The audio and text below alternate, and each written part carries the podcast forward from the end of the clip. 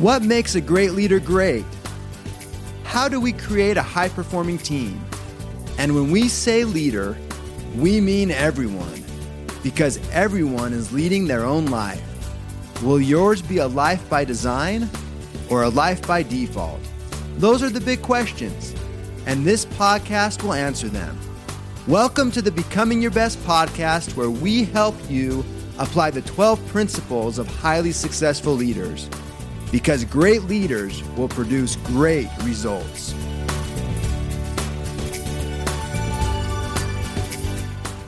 Well, hello to our Becoming Your Best friends and family. This is your host, Rob Shallenberger, today. Hoping you're having a great day wherever you are in the world. You know, it's a beautiful blue sky day here in Utah with a slight breeze, about 75 degrees. And so wherever you're at, I hope you're having a great day. And if not, the intent of this podcast is to help lift your day and make it a great day. So with that as our starting point, you know, I had the honor last weekend of going to Marymount University in Los Angeles and doing their commencement address. It was awesome. I mean, it's so cool to be around these students who just have this fire in their eyes, are getting ready to go out and tackle life, and just a great atmosphere to be in. Not to mention the fact that we're overlooking the Pacific Ocean and it was a perfect day temperature wise. So, on this podcast, what I'd like to share with you is what I shared with the students during the commencement address, because the thought is it can have a real impact on our lives if we will do those things. So, what I shared with them is, and I started out with this thought, and it's actually pretty funny. I did an informal survey on social media and asked how many people remembered anything from their commencement address. And out of 70 responses, only three people remembered anything. so the thought was, how could the people who are graduating look for just one thing that could have an impact in their life so that in 20 years from today, when someone asks them, what's one thing from your commencement address, they can repeat that one thing.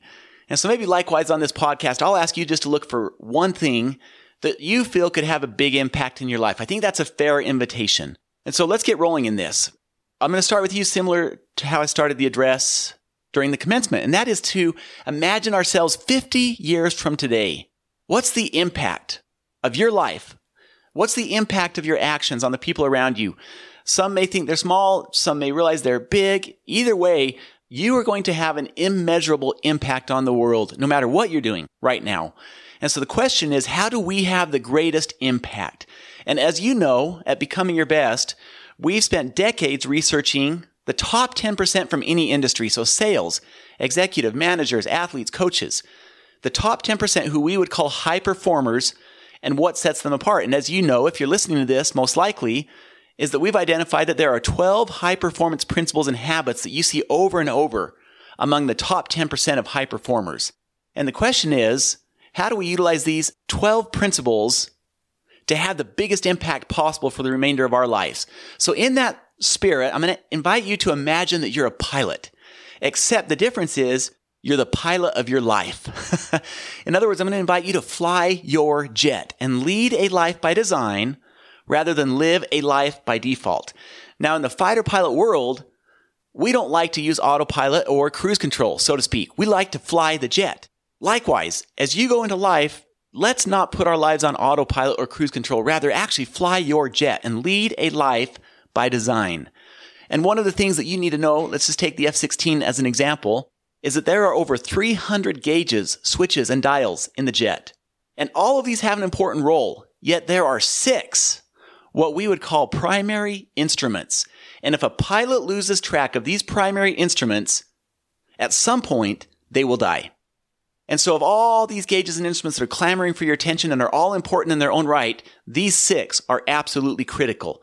And so, as you fly your jet, as you lead your life by design, there are six, what we would call primary instruments in order to fly your jet successfully or lead your life. Some of these you'll have heard before and some will be totally new. The first is to lead with a vision. Now, this is one that you've heard from Becoming Your Best a lot. And it's because almost every great leader at some point has started with a vision. Almost every great endeavor has started with a vision. If you look at Bill Gates, the vision, desktop computer in every home. People told him he was crazy when he had that as his vision. President Kennedy, we will send a man to the moon and back before the end of the decade. Or Martin Luther King in his famous speech, I have a dream. These are powerful examples of a vision. And in order to lead a life by design, A person needs to know where they're going. I mean, you could imagine if a fighter pilot takes off and they don't have a destination in mind, where will they end up? Who knows? Likewise, in life, we need to have a destination so we know where to go. And it's my opinion that your personal vision is the seed of your legacy. And if you think about that, what happens if we plant a seed in fertile soil? Well, it at least has the chance to grow.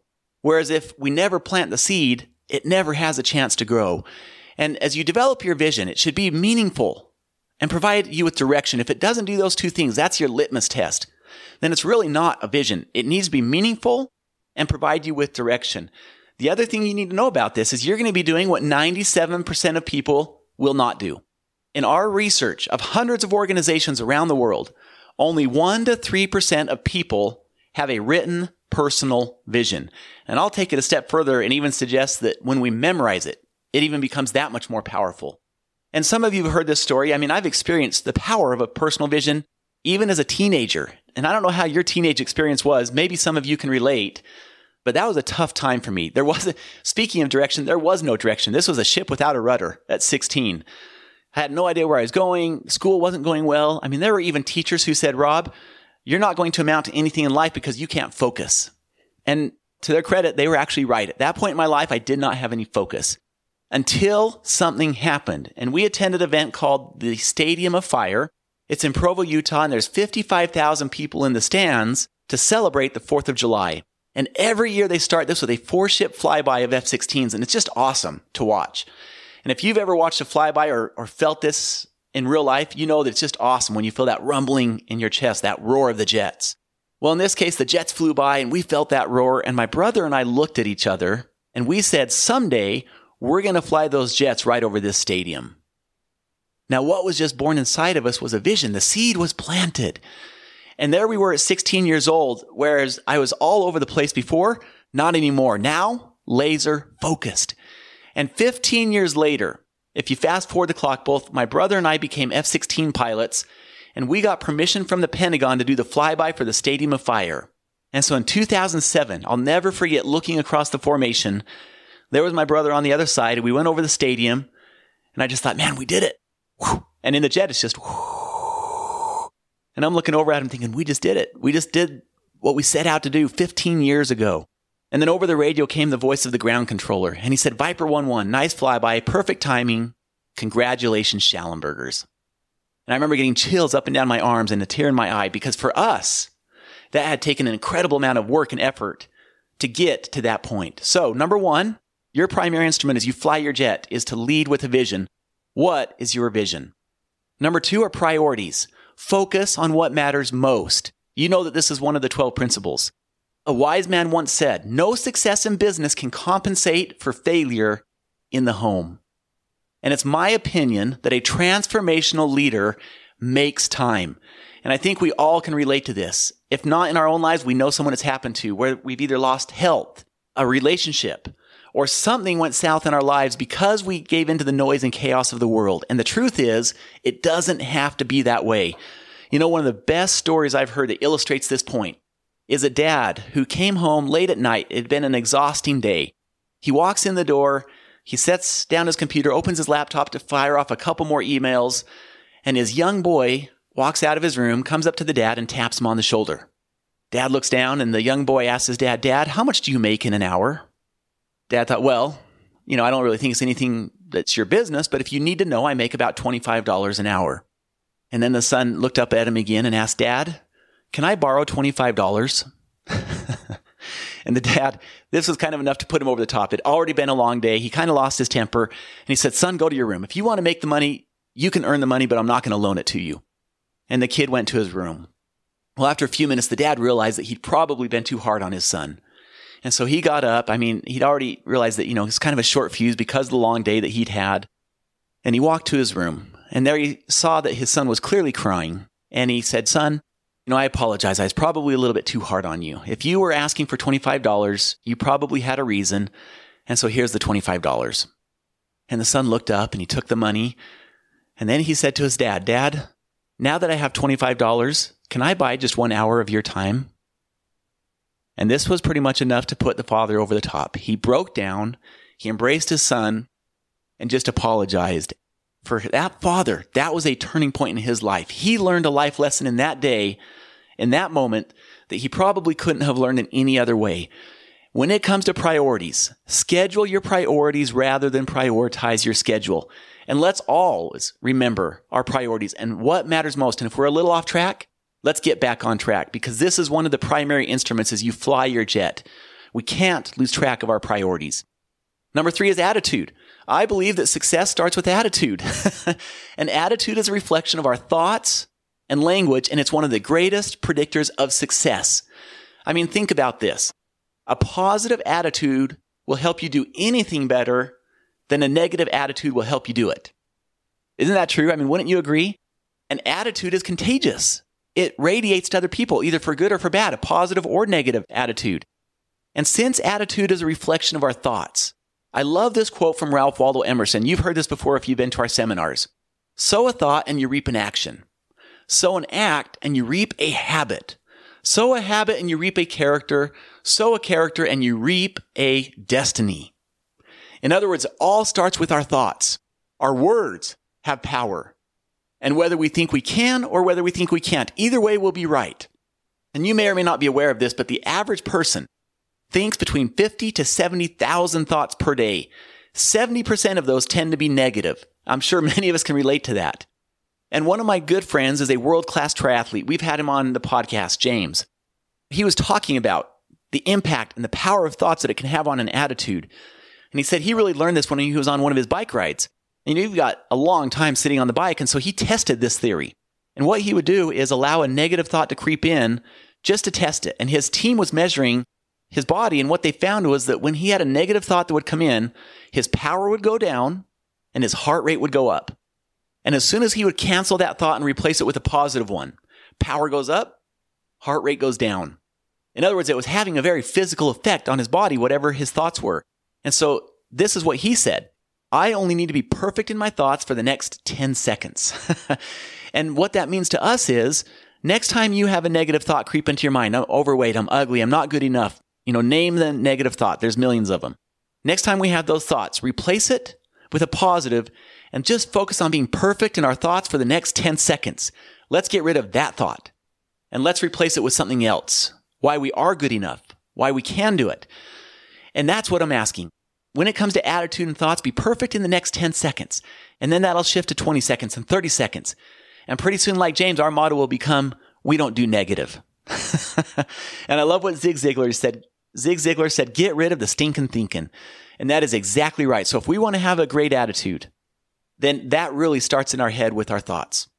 Number four, the fourth primary instrument as you fly your jet, as you lead a life by design, is to choose your wingman carefully. In other words, be very careful who you choose to bring into your close circle of friends. There's an old saying, and I know you've heard it if you listen to these podcasts, is that we become the average of the five people we spend the most time with. Well, if that's true, then we ought to be very careful who we choose to spend time with. If you look right now at your current circle, the people you spend the most time with, do they motivate you? Do they legitimately cheer on your successes and want to see you succeed? Here's another way to look at this. If you're in a room with people and you're the sharpest in the room, you're probably in the wrong room. We want to be around people who lift the bar for us, who help us want to do better. And at some point, the people who are on your team, whoever you bring into your inner circle, will play a significant role in either your success or failure.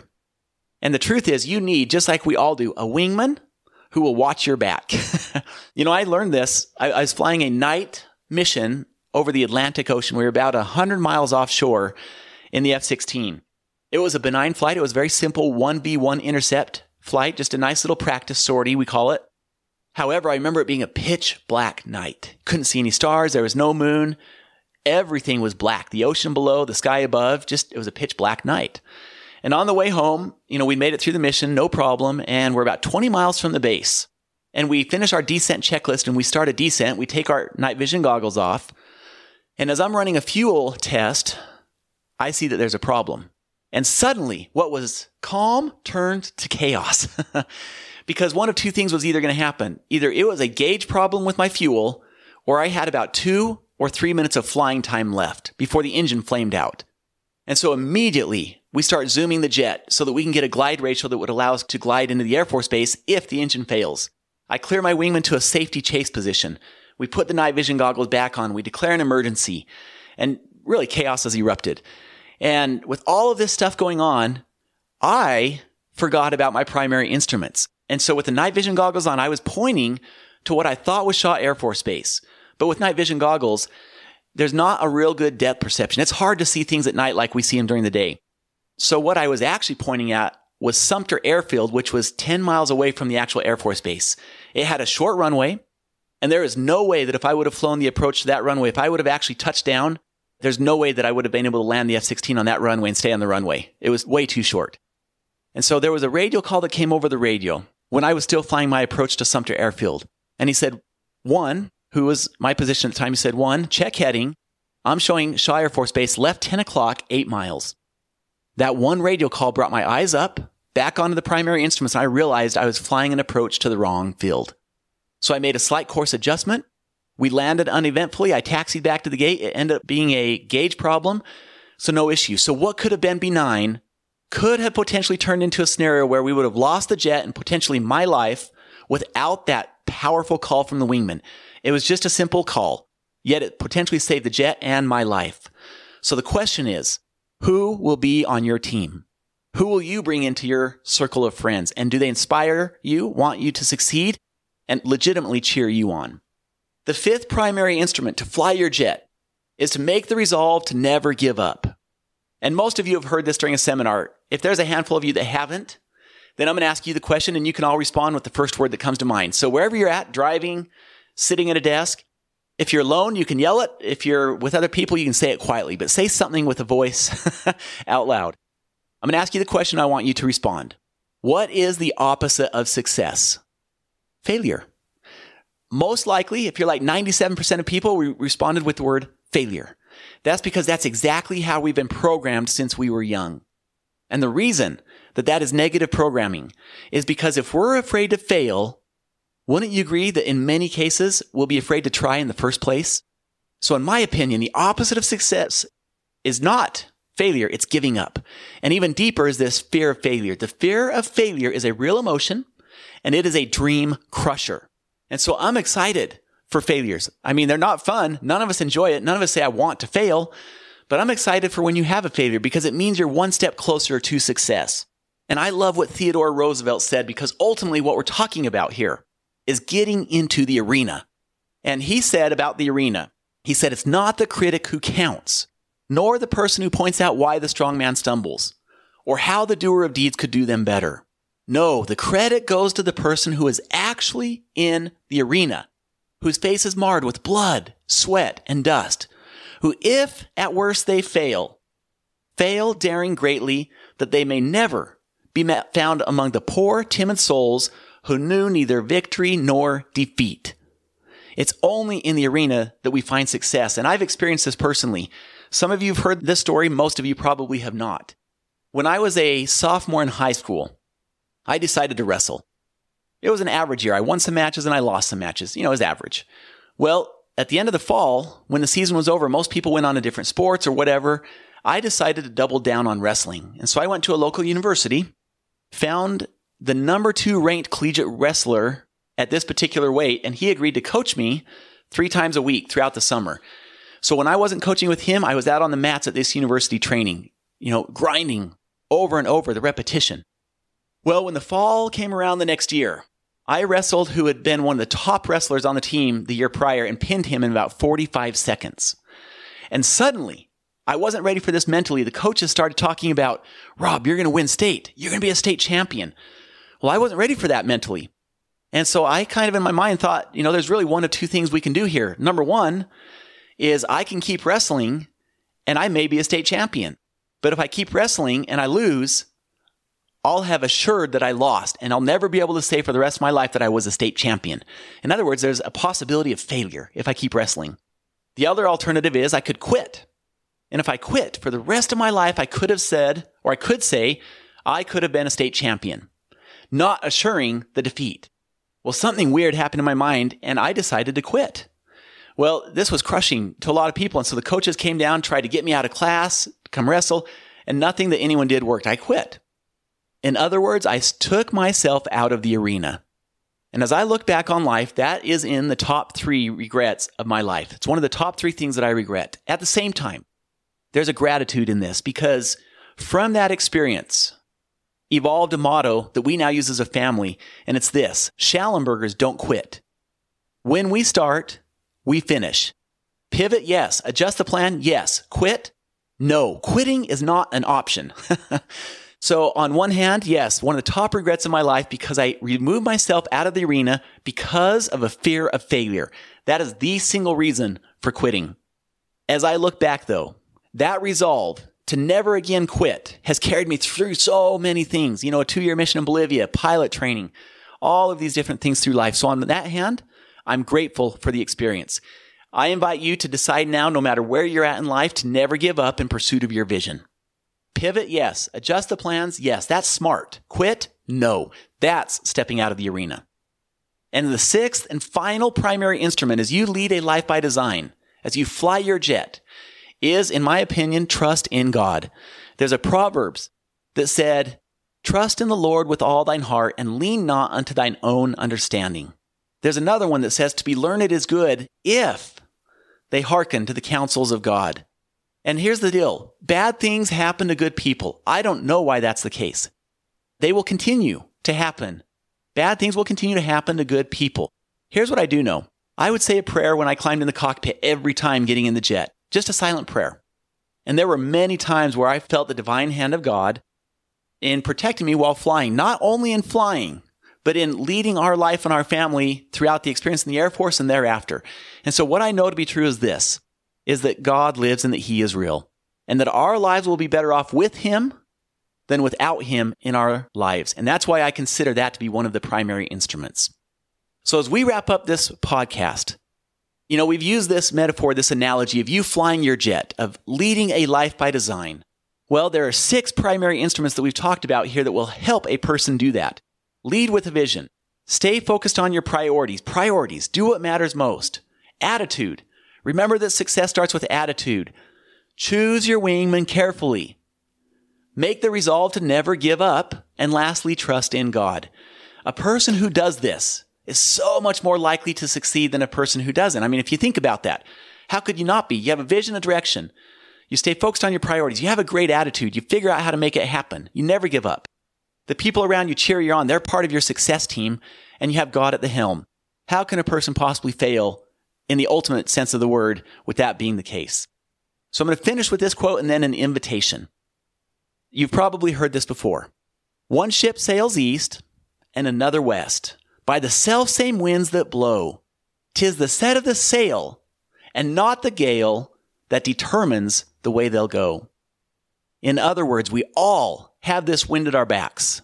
And the question is, how will each one of us choose to set our sails Will we or won't we catch that wind?